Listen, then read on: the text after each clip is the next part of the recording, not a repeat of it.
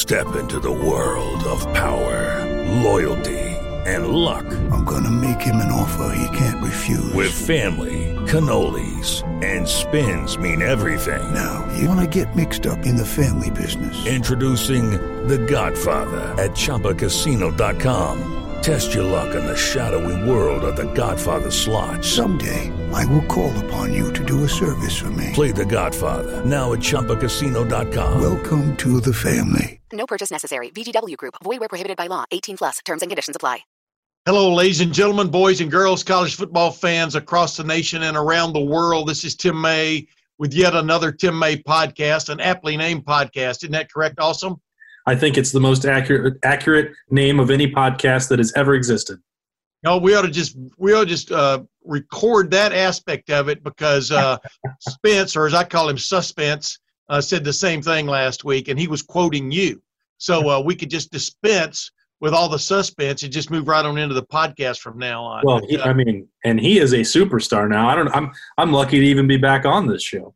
No, he's you know you know you know he deserves his props just like everybody else, right? I mean, he works Absolutely. his rear end off and he knows what he's talking about. That's the the two main uh, the two main things, two main requirements when you're on a podcast, in my opinion, or any other cast as it goes. But uh, you know, uh, ladies and gentlemen, welcome back. Awesome, you know him as Austin Ward. I call him Awesome because uh, I got tired of calling him uh, the other things I was calling him. Boston. Some people got tired of that. I just need a new nickname every year, you know, just keep it fresh. Let's do so it. Awesome. Uh, real quick, I've got a special guest on this week. We'll just jump right into it after that long delay from the beginning to right now. Uh, we'll jump right into it. Uh, my guest this week is James Laurinaitis, former three-time All-American linebacker, Ohio State, a Butkus Award winner, uh, etc. Longtime NFL star until suddenly, you know, an injury uh, basically knocked him out of the NFL. And you know what I want to discuss with with him, and you'll you'll hear it in this uh, recording we did is number one, you know, that was he was on a team in uh, 2006. Got beat 41 to 14 by Florida. Got bushwhacked in the national championship game. Came back and lo and behold was in the national championship game the next year against LSU. They got beat again, but not as not as badly. But the point was, what I want to get into him with was, you know, that little interim between six and seven, how you dealt with that as a team. You know, basically not embarrassed because I think when you get the national championship team, you're pretty good. You're a pretty good game. You're a pretty good team. You have all reason to hold your head high. But you know that night you just didn't have it, and the other team did. And and uh, so I wanted got into that with talking with him about those kind of things, about his NFL career. I was uh, not, necessarily cut short, but all NFL careers come to an end sooner or later. We talked about that, and we talked about Ohio State and the linebacker play and everything else from that. But uh, you know, we'll come back from from that uh, conversation I had with him, and you and I will talk about this upcoming 2021 Ohio State team and how some key returnees, which we've talked about over the last several weeks, but these key returnees could vault it, maybe not into the Alabama range of last year, because I think that was an aberration team, as I keep calling it, uh, where you had these key ingredients come back and form a super team on offense, not necessarily on defense, but how Ohio State could possibly be in the realm of that kind of thinking. I think you agree with me a little bit, right? I do. I can't wait to get into it. Okay. But uh, you know what? We'll be back to talk about that and a, and a few more things, ladies and gentlemen, after this conversation I had with James Laurinaitis. And ladies and gentlemen, as promised, uh, here's a, a, special guest star for this week. Uh, you may know him from uh, fame as an Ohio State Buckeye or fame as a St. Louis Ram or maybe fading glory as a New Orleans Saint if you're t- tuning in from New Orleans. But uh, James Laurinaitis, welcome finally to the Tim May podcast. Ah, it's great to be on with you, buddy.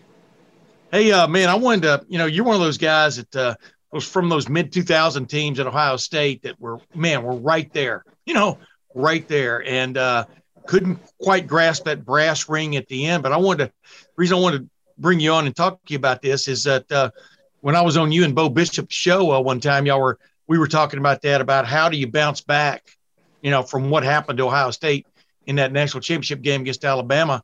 You guys had a similar fate against Florida in 2006. Y'all were number one in the country. You just won the game of the century over Michigan, and then right. boom, boom, bang. You know, uh, Ted Ginn Jr. scores a touchdown on the first play of the game, hurts his ankle against Florida. Next thing you know, it's 41 to 14. What what advice, I guess, what did you learn from bouncing back from that to the next year? Because y'all played for the national championship again. Not that it was a fairy tale ending, still lost to LSU, but it was much more competitive game. Let's put it that way. But what did you learn? What did you guys learn about yourselves in that interim between 2006 and 2007 that you think will help this team? Well, first off, it humbled us. Um, you're put on a pedestal at Ohio State anyway. So I get there in 05 and lost a really close game to Texas. Uh, lost a really close game at Penn State. I still think that's the most talented team I may have been on. And you have two losses, but you end the year on a high note and you beat Notre Dame in the Fiesta Bowl. A lot of guys coming back on offense, not much known on defense, and then you start winning and winning and winning. You're ranked, you know, that one versus two win down in Texas in 06, and you're put on this pedestal, game of the century. Everything focused around that year. You know, I don't remember much about hearing a lot about Florida at all. I remember a lot of attention so much was on us in Michigan that year. Yeah. That when we went down there, you really felt, all right, we're just going to go take care of business. I really felt anytime I went into a football game with Troy Smith as my quarterback, we weren't going to lose. Just wasn't even, and I, it wasn't even in my mind that we could lose with him at QB and the way we were playing. Um, Teddy gets hurt, and it was more than Teddy getting hurt. That obviously was a huge oh, yeah. chunk of our speed on offense, but they – they whooped us uh, up front. They spread us out on defense.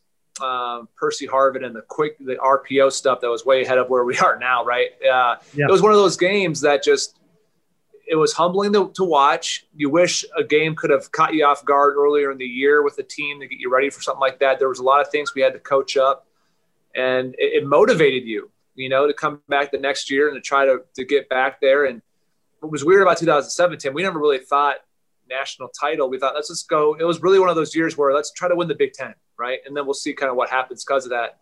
And getting upset by Illinois at home, you're like, oh gosh, well that, that ends. That was really like one and done, right? The BCS, you weren't you weren't losing and getting in some playoff. You were if you lost, yeah. you felt like you were out of it, and then chaos ensued with Pitt and West Virginia and Missouri and Oklahoma and some stuff that happened. And it was just a the whole offseason leading in those seven was just humbling of like, holy smokes, we have to improve. Like we thought we were the number one team in the country all year long. Just like this team, I'm sure thought that they were. I mean, you ran through teams in the Big Ten. You thought you were that school and that team all year long. To get beat on a stage like that kind of helps you take an assessment of yourself and be like, all right, where do I have to improve personally? Look in the mirror and try to get better to hopefully avoid that a second time. Yeah. Well, you know what's interesting though is I'm thinking back to that Florida game and this is, you know, this is now uh, 14 years removed from it, but it kind of reminded me of the Alabama game. Is y'all did didn't really know what to do with Florida. I'm talking about in the secondary, and uh, and you may disagree with me, but I'm just looking at it. I'm, I, it kind of reminded me of the same thing that happened with Alabama, you know, and there was a lot of like, you know, I thought Ohio State number one against Alabama was going to step up and try to bring pressure right up the gap. You know, when you lose Tommy Togiai, that was a big, huge loss. You had to pluck one guy out of that defensive lineup that changed the dynamic of the lineup of the approach. It was Tommy Togiai. But I thought they would get after it up the middle of Mac Jones, then get up and press the receivers.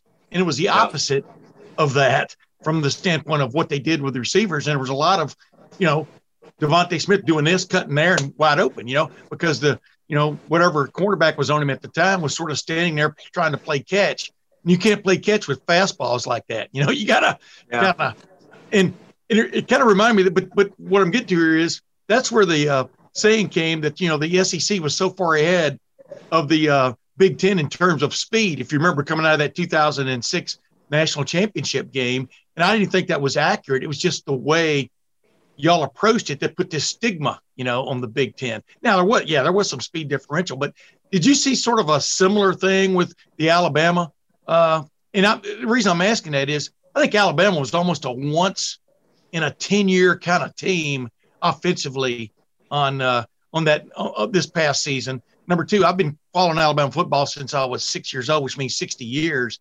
Best offense I ever saw from Alabama. Do you really revamp everything based on going against that one offense that one night? You follow my drift? Yeah, I don't think they need to revamp everything. I think Ohio State's set up to win national championships. I think you're right. I think they hit a buzzsaw of a team that is one of the best uh, maybe in the history of college football, right up there with LSU a year ago. All the numbers say they're the same. DeVonta Smith was incredible. The feelings are the same in the sense that you felt like whenever you finally did get Alabama into a situation like, oh yes, we finally have them covered. Mac Jones scrambled for eight yards and he needed seven, right? And it was just like son yes. of a gun, any little thing. And it kind of felt that way against Florida. You felt like you finally stopped the run, and then they hit you with a bubble to Percy, and he's running for it, and you're like, my goodness, we can't get out of this, right? So you're in that kind of feeling of whatever I'm calling isn't working, and then and whatever we're yeah. playing isn't working. Um, and that's a bad feeling amid you know in the middle of a football game especially when your offense isn't just rolling themselves. You feel like, gosh, if we let up another, players feel that. Uh, but I think this team is much better suited for winning a national title because there's just a lot more speed across the board, Tim. Like we were fine at the position, like we were fine with Teddy and we were fine at corner. If you all run 40s, it wasn't that. It was the fact that their D ends, their D tackles in 06 were so much more athletic than our offensive line and yes. ever since Urban came here, he really changed that. Like our tackles, from looking at the tackles that I played with without naming names, and then looking at Nicholas Petit Frere, what his body type looks like, or a Thayer Munford, or you just say, well, that looks different. They're both big, but they just look different. And, and Mickey Marotti and the way he's developed them, you went from the big, beefy, we're just big and to overpower you, and teams started beating us with quickness and then you have those guys who are explosive and big. Like you know, we play LSU, and you got Glenn Dorsey, and you got Jackson, you got all these guys that are just oh yeah, mammoths. Yeah. So those are the type of things that I think changed our thinking. And when Urban got here, he saw that and said, "We got to change the body types up front. We'll get the skill."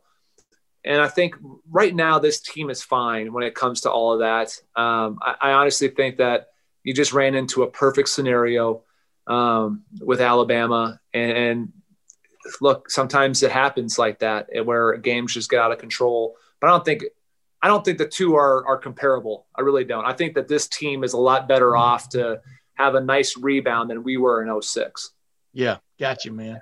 Hey, you, just real quick, I'm gonna hit some real quickies with you because you know time is limited, et cetera, uh, in this day and age. Uh, what was different that you could put your finger on about the play of the Ohio State linebackers the last two seasons compared to 2018 uh, that you could, you know, define for people out there who maybe uh, don't understand how maybe a coaching change, a change in philosophy can like put people in the right places at the right times. If you follow, if you follow my drift there. Yeah, I think, I think, you know, what Greg tried to do a lot, Schiano, was just the fact that he, he wanted to do, so there's two philosophies, right? Like there's a philosophy of we have so much talent we can do a lot of different things and we can show and disguise and we can really overwhelm people. And sometimes that stuff works. You know when you mug the line of scrimmage you you overwhelm protections and you get really good matchups and you win because of those.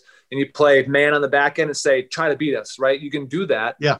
A lot of the stuff that hit ohio state at that time was stuff on the ground because when you're mugged up like that, you have no opportunity to read the play that's happening. And when you try to do so much different blitz stuff, there's only so much stuff of, of reps and practice that you can utilize. So if the other thinking and what Coach Hafley and what Greg Mattison had brought here, and now Coach Coombs and, and you know are, are kind of taking forward, and what Coach Day likes is let's pare it all down because we have superb talent, and let's make sure our guys really know what they're doing and then let's play fast. Let's utilize our speed.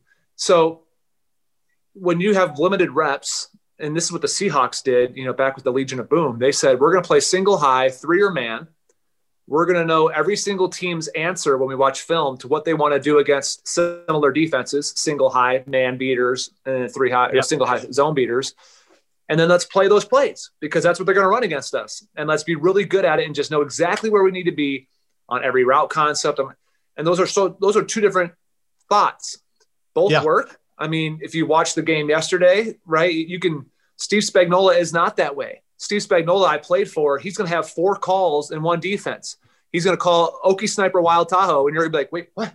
What? It's all dependent on where the back is, what blitz, whether it's coverage, the formation. It can change on motion, but he's beaten Tom Brady twice in the Super Bowl because he's confused them with changing pressures and all that where there's also been the Seahawks who, like I said, have won by just saying, "Hey, we're going to play three, try to beat us. We know you're going to try to run against us. We're just better." So yeah, I think what you've seen over the last two years at LB is you've seen linebackers who are playing more confident just because they know where to align.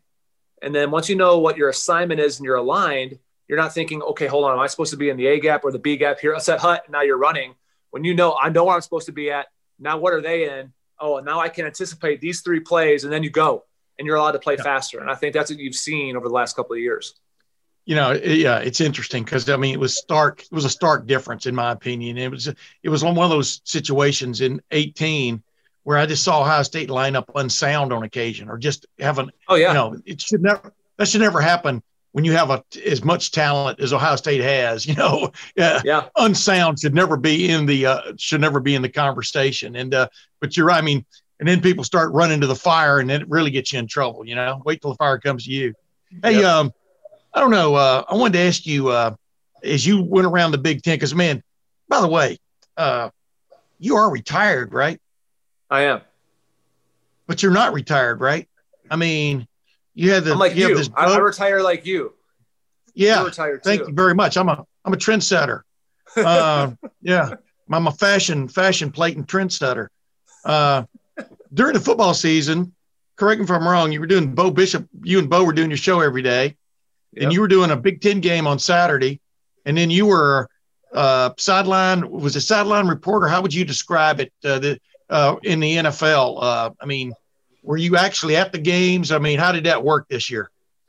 Well, so last year I was at the games. Obviously, this year I actually had, they they got rid, Westwood one got rid of the sideline reporter. All NFL guidelines did that. So I was actually color analyst for a couple games this year in the booth, yeah. um, which is which is fun. It's different. It's so different doing it on radio versus TV, um, and kind of what you're trying to communicate to the listener, you know, through the different mediums. Yeah, but what I'm getting to, I mean, see, this isn't like the old days where everybody crowds around the uh, radio at home, you know, like the fireplace yeah. and listen. Yeah. But when I was listening, which is when I'm in my car, thought you did a hell of an excellent job on those NFL games uh, this year and stuff. But but my point is, explain to people how you go from point A to point B to point C back to point A uh, in a weekend and stuff. And when do you when when did you get your rest? I guess during those times. Oh man, yeah, it, it's it's a lot. You know, the, my hardest year, Tim, to be honest, was um, a couple years ago. Now, you know, this year was actually easier, if you will. Now, some of the games were difficult. I had a flight delay, you know, like a 14 hour flight delay where I ended up just driving home from Newark. Um, because of the pandemic, I decided yeah. to drive to College Park instead of fly, which was interesting going through West Virginia and Maryland and all that. Um, but for yeah, me, right, but it's, beautiful. But it's a beautiful, beautiful drive. It's a beautiful, beautiful drive. drive. Yeah, yeah, almost ran out of gas in the middle of nowhere, West Virginia. I think it was actually Friendsville yeah. or Friendstown, West Virginia or Maryland, something like that. Anyway, right near the border, I made it. I coasted down the mountain, uh, made it with like six miles to empty. But anyway, I, I when I a couple years ago, I was doing studio too. So I used to leave on a Thursday back when we were doing coaches meetings live on a Friday. So I would take this big giant Comrex box, you know, carry the radio unit. I do the show from Friday morning because can't miss football Friday. I go right. right. from that over to meeting with the home coaching staff, do the game Saturday. And if it was in a city I could fly home from, uh, like Newark, usually you can get back to Columbus or uh, even College Park, you can because of Baltimore and Southwest. Yeah.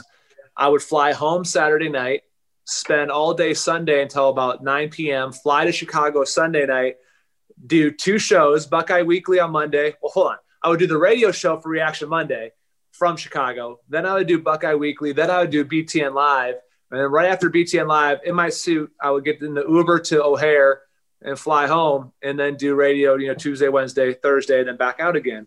And I remember my wife being like, "Yeah, I feel like you got to choose studio or, or games." And I ended up choosing games. Um, I just I like being at the the stadium, and um, I like meeting with the coaches when we are allowed to, and being on the field and all that, and getting to see the different Big Ten campuses has been cool. Oh yeah, um, but it's it, it, keeps you in it there. It was always between media and coaching for me. Um, and in my mind, I still there's times where I go back and forth because you miss the locker room, you miss being a part of something really bigger than yourself. Um, but there's also you know your family at home, and now we just added a third, and she's a week old now today. Oh, so yeah. it's um, yeah, it's it's fun though to kind of go around, man. It is. It's fun to you know follow these games and and uh, to talk about the sport you love and really do it in a challenging fashion. You know, you I can't like on a medium like this, we can talk scheme and we can talk three technique and nose and because you understand it. But when you're on television, you're not only speaking. I tell people it's like I have to speak to my wife's mom, like my mother-in-law. I can't speak or my my sister-in-law. I can't Yeah. speak to my wife. My wife will understand if I say, "Hey, the three and the five did a stunt and cover up the A and B gap." She knows what I'm talking about. She goes, "Oh, the ball's going outside." Yeah, I, she knows that from from being my wife. But Yeah. if I say that on air, if I say, "Oh, they just ran a stunt," you have to actually explain what the hell is a stunt because some people listening have no idea what you're talking about. So you have to really, and that's why Herbstreit's the best, right? He can take it and dumb it down to where guys who played respect him because of how much he knows, but also people have no idea respect him because he it's in a language understandable to them as well. Yeah, yeah, yeah. The the you know the I remember a question I got one time. Uh, I was watching with I'm not going to name names, but uh, watching a game and and the one of the per- people in the room says, "Why are their pants so tight?" You know, I mean, you know, that's what you know things like that. That's that's what you're talking about. You're, No you're trying to hit that bullseye, you know, in between and stuff. Hey, by the way, uh, I wanted to ask you, you know, what what do you remember being significant about March 23rd, uh, 2013? What do you remember being significant about that? March 23rd.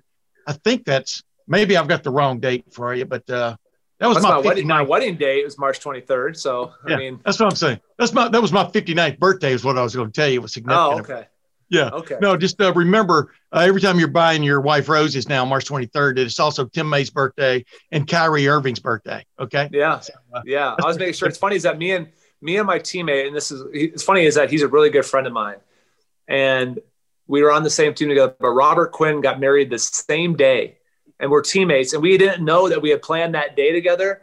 And so I'll never forget. Wow. Like we both invited Chris Long, and Chris was like torn. I'm like, what wedding do I go to? And I told him, I said, hey, bro, you're not going to offend me. Rob's was a destination wedding, like in the Bahamas. Mine was in Columbus, bro. Go to go to the Bahamas. Don't come to Yeah. Columbus in March. Yeah. Go there. Send me a nice gift. Enjoy yourself.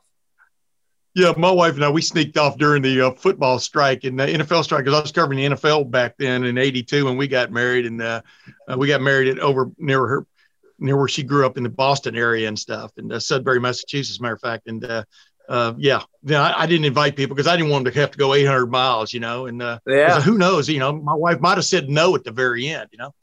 But I'm still stunned. I'm still stunned by that great, the greatest victory of my life there. hey, I want to hit a couple other things, Reed, because you've been on the Tim May podcast. Of all the awards you won in college, what was the one that you just, if you had to be introduced as one award winner, what award would that be? Would it be the Butkus? Mm, Would it be the, what was it, the Bednarik? What would it be? that's a really. I actually never won the Bednarik. I won the so I won the Not the Bronko Bednarik. Nagurski. Yeah, Nagurski. Um, I get those two mixed up. I always say I lost the Bednarik three times in a row, so that's not. Um, yeah, that was a that's true. I you know I I I love I do love the Butkus, um, just because it's I mean it's Dick Butkus and Yeah. to think that in our great history of Ohio State linebackers, I think that AJ got robbed of it in 05.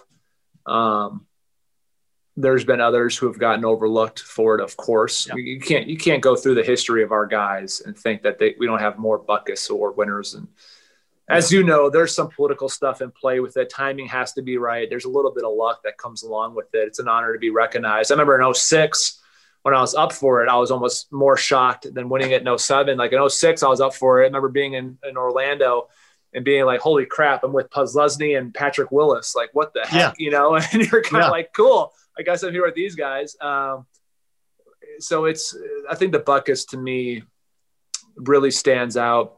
Although I do love the Ronnie, I do love the Lott Trophy. Although it's relatively new, I just I love the fact that it's called the Impact Trophy because it's more than just your play. Your play gets you, of course, but it's it's also academics. It's your integrity. There's there's other things to it, and they do a phenomenal job out in California when they host you. Um, Yeah. And it's a cool deal to the point where like still today, if I if I Twitter message Ronnie Lott, he'll respond to me instantly. Um, and it's just Wow. it's crazy Wow. to think of like my goodness, like that's you know that's Ronnie Lott. Like you grew up watching that cat, um, and just it's a really special award as well. yeah, anything in Newport Beach has got to be fun, you know. Oh, especially when you go there, and they do it a little later. So like they usually host it a yeah. little later. So you're like, you've you've done your whole overwhelming tour to Florida. Now you're like, hold on, I get to go to California. Awesome. In college, yeah. like perfect. Get me out of Ohio for a little bit. It'd be great.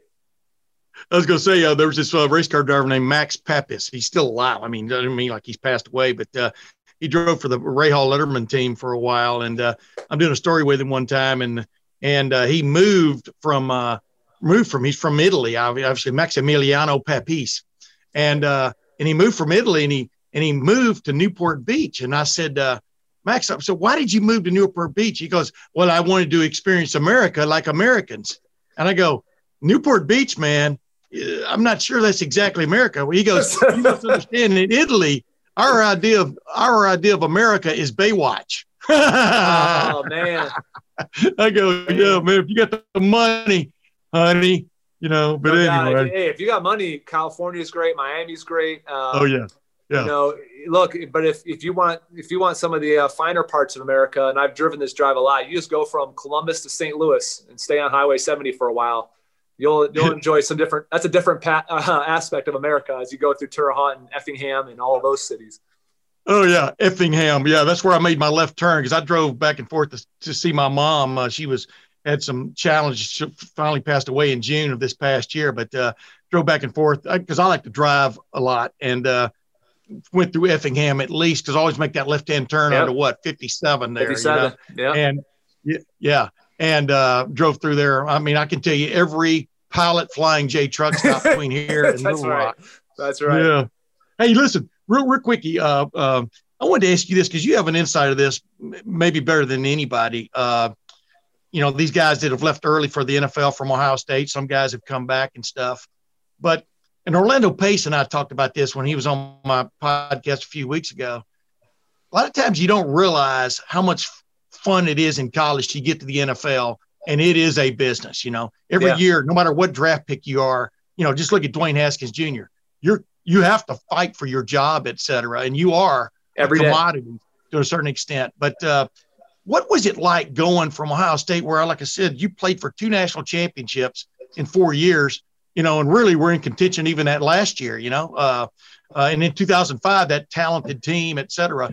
But to go to a place where you're not challenging for a championship, how much of a climate change is that uh, just in the locker room, James, for these guys who are going for the NFL dollars now? Well, that was a really that was a really nice way of putting it by saying not challenging. Uh, yeah. you could have said, yeah. "Wow, two and 14, one and 15 in a seven and nine year. Um, seriously, seriously. For, yeah, it, it is the biggest difference is that you realize, for one, you realize the business right away um, that you're not on scholarship, that this is a job. Um, all those hours you got to go, you know, have off and do class and like that's, and you're football now. Uh, so if you love it, it's great. Like if you don't love it, you're, it can be stressful. And look, people are really good at this is what I learned too, Tim. People are really good at football. And like, you know, you've ever meet somebody who's like, oh yeah, I do investments, but I really, I don't love it, but I make a good living.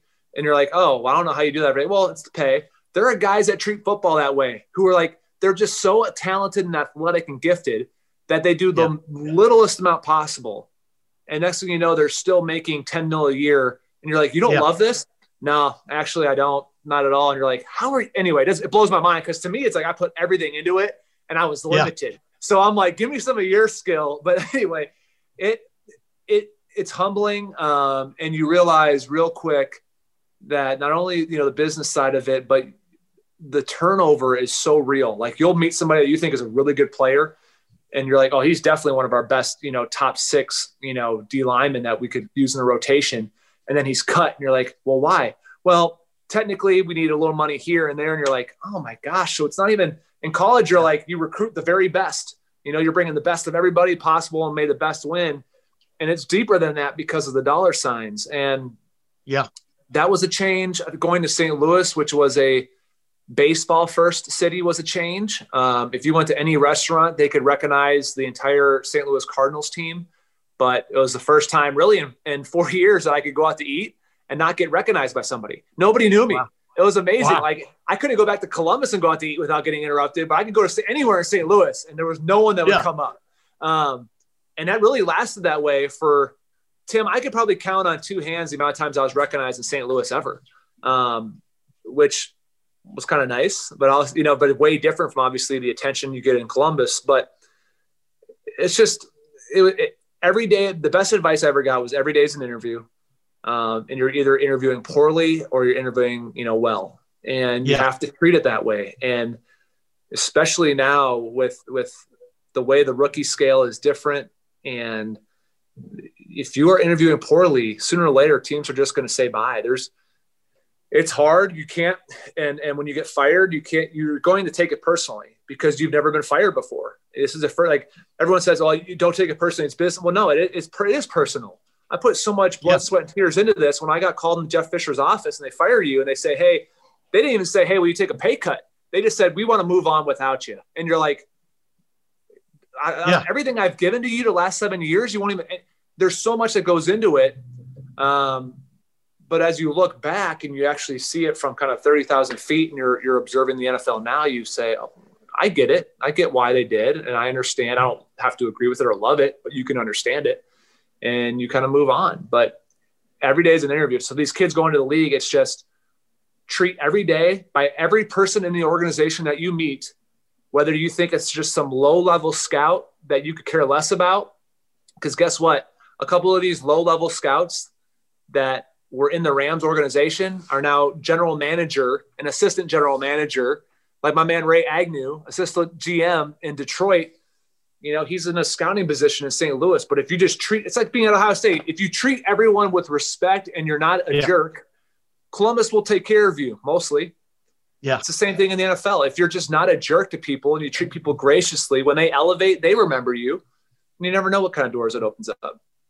Yeah, I was going to say though, you know, but Obie Stillwell, you know, got played Ohio, played Ohio, walk under Ohio State a long time ago, but he made a good comment to me one time. He goes, "Football is that one sport more than maybe any other where somebody else tells you you're done." You know, Yep. I mean, Yep. in words, there's no, you know, there there- because when you quit, when you're when you're cut from the NFL, you don't go and play, you know, well, if you're an idiot, you do, but you don't go and play. It's on some walk-on team. Some, you know what I mean? It's like right. what you have worked, you're like you just said, what you've busted your butt for your entire life is now over and stuff. And and uh, real quick before I go, I just wanted to, you know, you had a what? a, You had a bad quadriceps uh, um, injury or something. I'm trying to remember when you ended up at New Orleans. Uh, that did did that help hasten you out of the league? And did were you already planning for that next step in your in your life? So it's funny. I, I, I was my my right knee had started to kind of I started getting some arthritic stuff in it. Right, it's called a little cartilage gap behind my kneecap back in like 2015, and so you start the process of injecting it with stuff like Synvisc and other you know Yeah. fluids to try to oil that thing up. I call it WD 40 for the joints. And there was a time in 2016 we played like a Thursday night game and we played a Sunday. I drained the knee, I shot it up with Synvisc, and then I had to drain it again on a Thursday and then reshoot it up. And you're like, you're going through this and you're like, I don't. And that's two years after I had my first daughter. And so you really start thinking about when I first had my kids, when I had London, first time I started thinking about life after football and, and walking your girl down the aisle, being all there mentally. I never thought about injury at all until I had London. And so as your body starts getting a certain way, it starts getting painful to work out, which I loved working out. I loved squat day. I loved legs. Um, I loved hang cleaning. Well, all that stuff hurts once you get a cartilage issue. All that stuff say, hurts man. a lot. So When people are sticking ne- needles in your knee, uh, yeah, go ahead now. so you know you're you're hurting and um, so i get to new orleans and i signed a three-year deal thinking that i could i could squeeze out three years and it finally was the comp the overcompensating i had from my so after my right knee and i had a little um, my bursa sac which protects your elbows and your if you've ever banged your knee and it swells up huge and then goes away in a couple of days that's your bursa sac protecting it. Yeah. and so mine had been scarred so much through college and the pros that they just took it out. So i don't have one on my right knee anymore. I had- I got that taken out in like 14 so you know when you when that happens and then now your kneecap doesn't have as much mobility and so now that's where the cartilage in your knee starts to rip and now you have a gap Well, off of that and the and the overcompensating of that, my left ankle ends up getting like a massive spur, which needs to get removed and sutured down. So now there's an off-season ankle surgery. And then you can't train the same way on your right leg. So your left leg's stronger than your right. And so that's where the quad strain comes. Is that, you know, you're running one day. Um, there was a Friday practice in New Orleans on a Monday night football against the Falcons. I'm running, I strain it. I tell the trainers it hurts a little bit. I try to play, look terrible playing, um, end up getting a concussion, undocumented concussion. Um, I, I, with, with, the help of Mike Mowdy, I passed the test on the sideline. I'll say it that way. Um, okay. Yeah, I got two, two of the three questions right. Um, two fingers. It's two fingers, James. Two yeah, fingers. Yeah, no doubt. Um, but I shouldn't have played, but I was fine. And then I never played again after that because it was just once that happened, I had time to finally, for the first time in my career, I never missed a game. It was a pride thing more than anything, Tim. You know, I love playing. I wanted to be out yeah. there, and I felt like I always helped my team play. But being forced to miss good time helped me to really reflect on the kind of player that I was. And there's like when you're a competitor, so my father times undefeated, you think in your head, I can get back to that guy.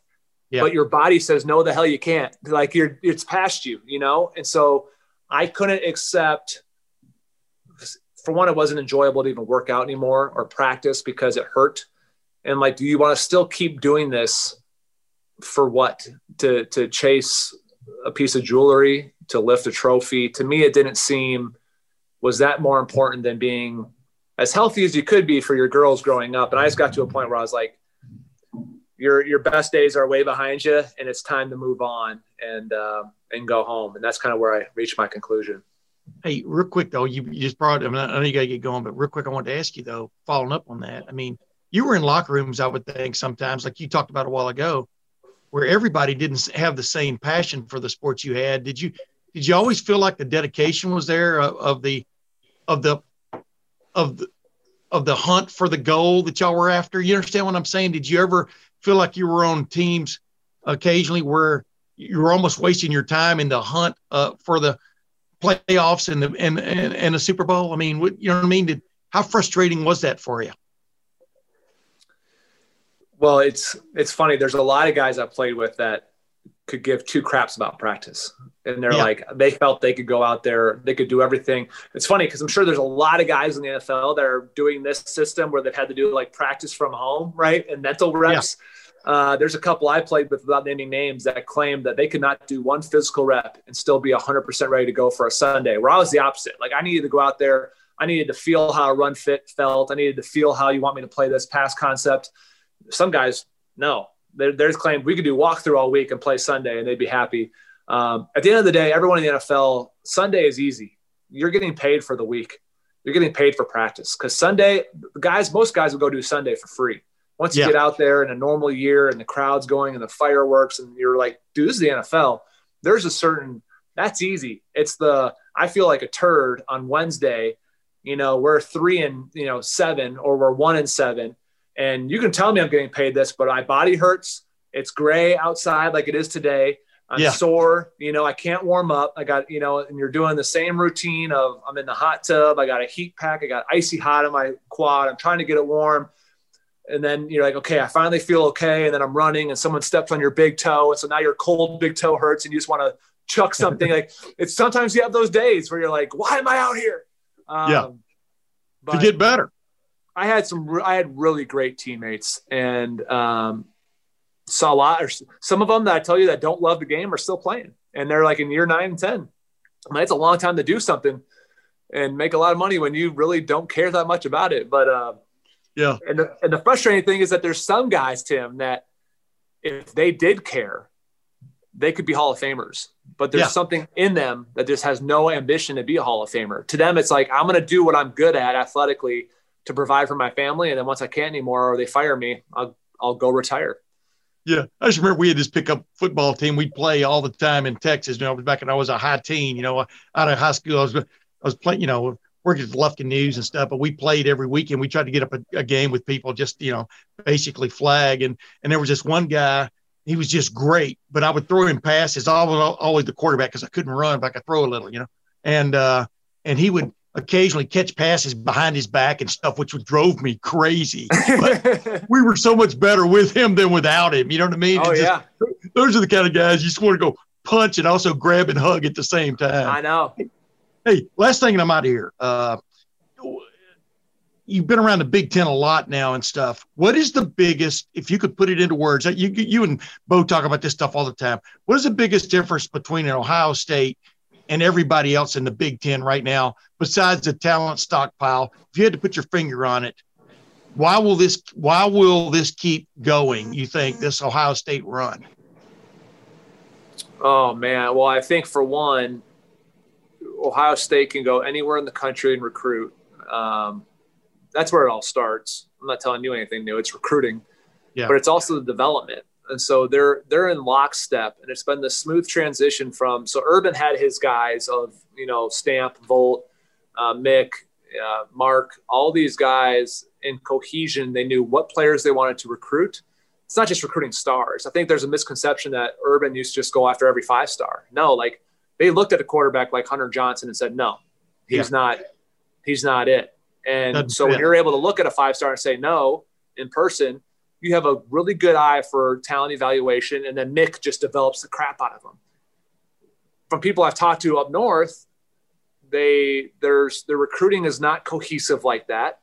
It's kind of just scattered go and you kind of have guys that have their little niche and there's no cohesion. Now I think the best hire that Harbaugh could have done was bring Mike Hart home because you're going to bring one hell of a competitor that will hopefully interject some juice to at least the offense on what it means to play us and really get some fire and spunk back. Agreed. Because um, he's a hell of a competitor. Ton of respect for Mike. And the thing is, though, is like it's the quarterback and it's the development of the quarterback. So when is Penn State going to get a guy and then develop a guy? Or Michigan? I mean, Michigan's best quarterback is still Henne, and nobody even knew he's in the league until Mahomes, you know, until the exactly. game. So you're you're looking around. The league's in a weird spot because even next year, the second best team is Indiana again. Yeah, James Laurinaitis, one of my favorite people, and now uh, folks know why if they've never heard him before. But I don't know how you've never heard him before, right? Awesome. He's on uh, a nice 7.1 The Fan with our good buddy Bo Bishop every day of the week. He he does color analysis for the Big Ten Network on games. Uh, even does some NFL work from now now and again on radio. And uh, oh, one of those great gentlemen out there, right? He's proven to be, I think, just as good in the media uh, as he was on the field, and that that's obviously saying a whole lot. Um, but he works he works at it, which is the key. Uh, he understands that it it doesn't just get to float by on his reputation. Um, you know, he, he he's very good at it. I mean, he and Bo, you know, they have us on graciously throughout the year, um, yeah. Mondays and Fridays to get that Lettermen Row connection. But um, you know, that's to talk for three hours about stuff that doesn't just involve college football is difficult as well. He's gotten very yeah. good at all that. So always appreciate James's take. He's he works hard at it, and you know that he he's not just spouting off things for attention yeah, he's not only been in the arena too. He's been a gladiator. He was a gladiator in the arena, which is uh, wow, saying a lot, man. There's yeah. a guy that loved the game, loved preparing for the game, and now he loves, you know, he just took that uh, work initiative right into his uh, newfound uh, profession of being a commentator. So, yep. no surprise that he's successful. You know, one thing we t- touched on, and I'm, I wanted to move on with you about is like, you know, uh, yes, Ohio State got beat this in this past national championship game, much like Ohio State got beat in 2006 by Florida in that national championship game. And uh, that team bounced back, played again for the national championship, didn't win. You know, that, just because you put in more effort and stuff doesn't mean you're still not going to meet a better team. You know, that's just the way sports are. But uh, you know, my my take on the Alabama team that Ohio State got beat by this this year was, if you're Ohio State, you always strive to be the best program out there, deepest, etc. But you know, you can wear yourself out chasing the tail that was that Alabama team. Uh, like I've like I told James, I've told you many times, that's the best offense I've ever seen from Alabama. I think you could you could argue it the best offense in college football history if they'd gotten to play a real full season. They almost did anyway. It's right there, in my opinion, with LSU from a year ago. But uh, you know, the Alabama's not going to be the same offense next year, this coming season, as it was this past season. But I think Ohio State, when you look at what made Alabama great was the guys that returned to that offense. Now you look at Ohio State with uh, uh, Chris Olave coming back, with uh, uh, Jeremy Ruckert coming back, with the two tackles coming back, and uh, with I think a, a really yes, so Trey Sermon has moved on, but Ohio State's going to have a fleet of running backs. They've got those wide receivers, those freshman wide receivers who are going to be stepping up into a bigger role this coming season. Mm-hmm. And then if C.J. Stroud uh, or Jack Miller, the third, or whomever ends up being the quarterback is as good as we think they can be, as good as Josh Meyer said on my podcast last week. He thinks they can be. He thinks this is Dwayne Haskins, Joe Burrow all over again, a big time competition in the spring to find out who the number one quarterback is. Yeah. Uh, this this this could be that offense that everybody's talking about in 2021 is maybe the best offense in college football. Yeah, I think they got the the pieces back that they needed. You know, you could afford for Trey Sermon not to use that bonus year of eligibility because of what you had coming in with those two signees with TreVeyon Henderson and Evan Pryor, uh, and then potentially a Mar- you know healthy Marcus Crowley, Miyan Williams, what he did at the end of that year, and still, I mean, I think it will come from those four, the, the primary guy, but that's not to rule out Master Teague. He's obviously a veteran guy. He's going to have every chance to, to keep that role moving forward. I, you know, we can have that conversation throughout the year, but yeah, look at what you have on the offensive line with Jeremy Ruckert returning, the, the elevation potentially from Cade Stover, you know, Chris Olave leading that unit, which has, you know, just recruited better than anyone else in the country, a wide hmm. receiver under Brian Hartline. All those things I'm, I'm saying is that I don't, I didn't view Mac Jones as like Joe Burrow or some superstar quarterback. He was very good. He was sort of the evolutionary Nick Saban game manager. Like he was obviously better than Greg McElroy uh, you know, he, he can do more things, but he's not, I think, someone who you build an NFL team around like you maybe would Joe Burrow um, or Dwayne Haskins, even though it didn't work out in Washington. So Ohio State doesn't need CJ Stroud or Jack Miller to be Justin Fields or win the Heisman, although they could. And that would elevate them into a, a stratosphere. But Ohio State's going to be really productive on offense no matter what. And obviously Ryan Day's got to get that that pick right at quarterback, and we're probably going to talk about it for the next eight months. But yeah, they got back everybody that they could have needed. That their Munford deal. I mean, how how how significant is that for the offensive line? A, a surprise they got, and and Ruckert could have gone, Olave could have gone. Both of those guys would have been drafted early, in my opinion. Maybe more so Olave than Ruckert. Um, but I mean, you get NFL caliber players back. That's exactly how Alabama built that Death Star that they were last year. Yeah, absolutely. And uh, guys who have been there and done it at the highest level, you know, uh, they they can just take you places you sometimes you can't believe, and they bring guys along with them. And uh, and like you know, even Ryan Day pointed out uh, in the teleconference we had with him last week, you know, uh, having a Chris Olave just back in the room, you know, the wide receiver room and back in the team room is huge from a leadership standpoint.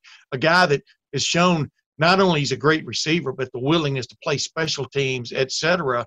And, and it's, it's not whether he's a standout on special teams, although he is, but it's the point is he's unselfish. You know, that's the that's the big difference between uh, you know, is it's James Laurinaitis I talked about, you know, the difference between the camaraderie and the uh, the uh, esprit de corps of a college team compared to an NFL team is sometimes night and day. You know, when you're getting paid, and there are guys sometimes maybe not even practicing as hard as they can, uh, maybe not even becoming as good as they can be, but they're still really great. They can get by on Sundays, you know, but uh, they're not putting in that, that big time team effort kind of a, a approach. It, yeah. it can affect your team. Whereas in college football, the elite programs have that. Ohio State clearly has that.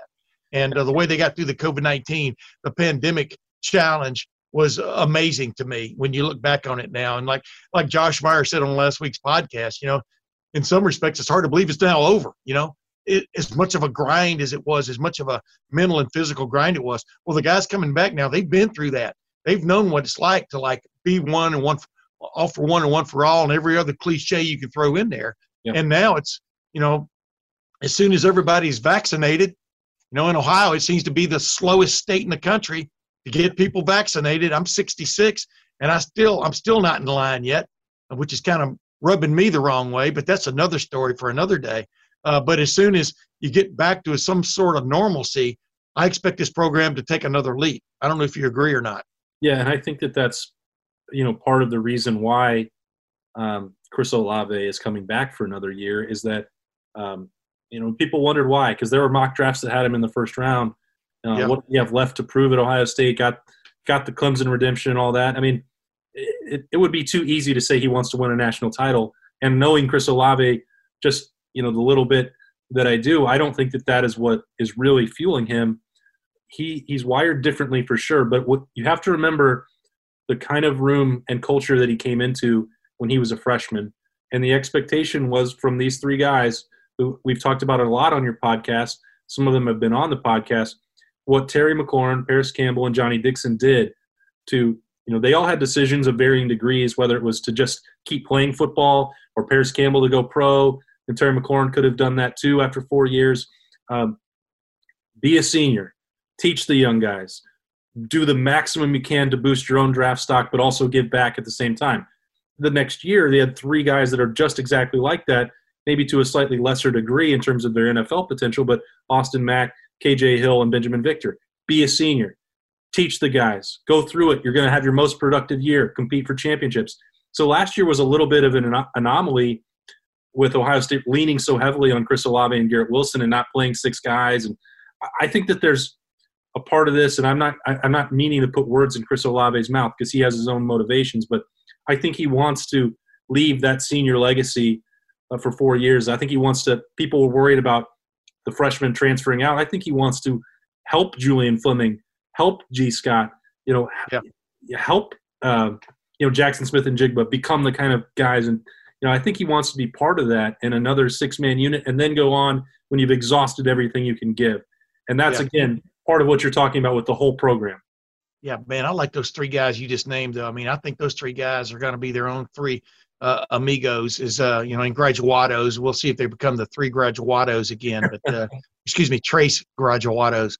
But uh, and then Emeka Egbuka, like you just talking about, coming in. I mean, you know, they're, they're uh, it's just amazing the parade. Marvin It'd Harrison, be cool. Yeah. Yeah, it'd be cool just to watch the parade of guys going into the wide receiver room every day, you know, and uh, and um, and then sitting out sitting out the lesser programs around the country and have them drool over it. I mean, it's you get when you like I said when you get lightning, you know, in, in a bottle, then you can spring it on people, and that's that's what Ohio State's getting.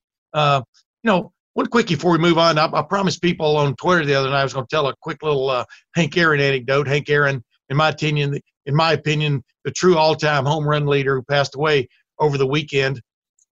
I'll get to that in a minute, but uh, defensively, as you look at this, because we got we're going to have plenty of podcasts to talk about things and break things down. But what is what is that one spot that you think they they clearly need to to address in off season and spring uh, to bring along quickly to make to get this defense back up to snuff from the standpoint of the passing game defense? Yeah, I think that. I mean, you can't. Number one twenty two would be hard for Ohio State to be worse nationally than what they were. Um, I, I actually have confidence that that's going to get fixed with the amount of talent that they've recruited in the secondary. Um, you know, give Kerry Coombs a full spring. Hopefully, it'll be normal. Um, you know, we don't know for sure that that will be the case, even though Ohio State's planning for that and and testing. Yeah. You know, you get to that bridge in March um, in that situation. But if you get a more normal year, off-season development, co- you know, coaching, implementing maybe some new looks. Um, you know, I have I just think that they're going to be okay there. Uh, a healthy Cameron Brown and Sevyn Banks, that's a pretty good pretty good way to start at cornerback, in my opinion. Uh, Marcus Williamson could do whatever you want, but maybe now he's allowed to go back into the slot. You bring along Lejond Cavazos and Ryan Watts. I think those are two really talented young cornerbacks. Uh, and then obviously at safety now, Josh Proctor's got experience. Maybe maybe maybe Lathan Ransom's rise allows him Yeah. allows him to move around some. You know, we'll see. I think they have the pieces there. So when I look at this this spring or this year, I think it's possible that Ohio State needs to get a veteran, experienced linebacker to help, which is not to take nothing away from Dallas Gant or Teradja Mitchell, K'Vaughan Pope, some of these younger guys that they've recruited. But you know, there's because they had those four guys who were so good for so long, there's a little bit of a lack of, of actual game experience for them. And if that's available, whether that's from Tennessee or USC, you know, I don't know how that will play out, but I, I think that, you know, you probably need to add one more experienced piece because you know it's not going to be solely on the defensive backs to get that job done. It's going to take an all 11 situation. And, you know, I, so, so that's where to me, I, I, just look at linebacker more for March and April than I, than I actually do in the secondary. Yeah, it's amazing, man. I, I, talked to James about that in the interview, like what, what changed between 18 and 19, you know, and things like that. And people can rewind and listen to it, but it is amazing how those guys went from like maligned to, hey, they're pretty good to, hey, they're really good to now they're gone. And now you're really, everybody who ripped on those guys are going to miss them, you know, not the, no, not the least of whom is uh, Justin Hilliard, for example. There were four guys in the final. I mean, it's hard to get four linebackers of that caliber on one team at one time. Uh, you know, it's so that's what I think is going to be the biggest thing they have to because those guys helped out as much in pass pro as they did anything else. You know, so it's going to be interesting to see how it goes. And by the way, you know, like I said, I promised. You know, this little anecdote. It's not as maybe as deep as some people might think the way I set it up. But uh, I was sad to see the passing of Hank Aaron uh, over the weekend. I got to meet Hank Aaron when I was uh, 10 years old. My dad was, uh, I think it was nine or 10 years old. We were in Milwaukee on vacation. Well, actually, it was a working vacation. My dad was a plant manager down in Alabama, and Borden Chemical had a plant up in Sheboygan, uh, Wisconsin. And but my dad was best friends with Frank Lary, uh, who was the known as the Yankee Yankee killer back in the 50s when he pitched for the Detroit Tigers. But you know, back then you pitched whole you pitched complete games almost every outing. So eventually your right arm fell off. You know, then they tack it back on, and you'd be a player coach or something for a couple of years for you. Anyway, he was with the Milwaukee Braves at that point. and after the game was over, uh, that was our first Major League Baseball game we ever got to see. Uh, my dad, my dad took me and my older brother Ben into the locker room with Frank Lary, and he introduced us uh, to players, you know, around, and he introduced this guy named Hank Aaron. You know, he said, uh, "This guy's going to be good." I'm telling you. You know, we just kind of went. We didn't know who he was. You know, of course, that was back uh, back when you had Chief Noc-A-Homa in the left uh, left field. It was a total different time. but uh, Eddie Mathews, by the way, the third baseman, I got to meet him. I used his bat in Little League, Eddie Mathews model. So that was cool.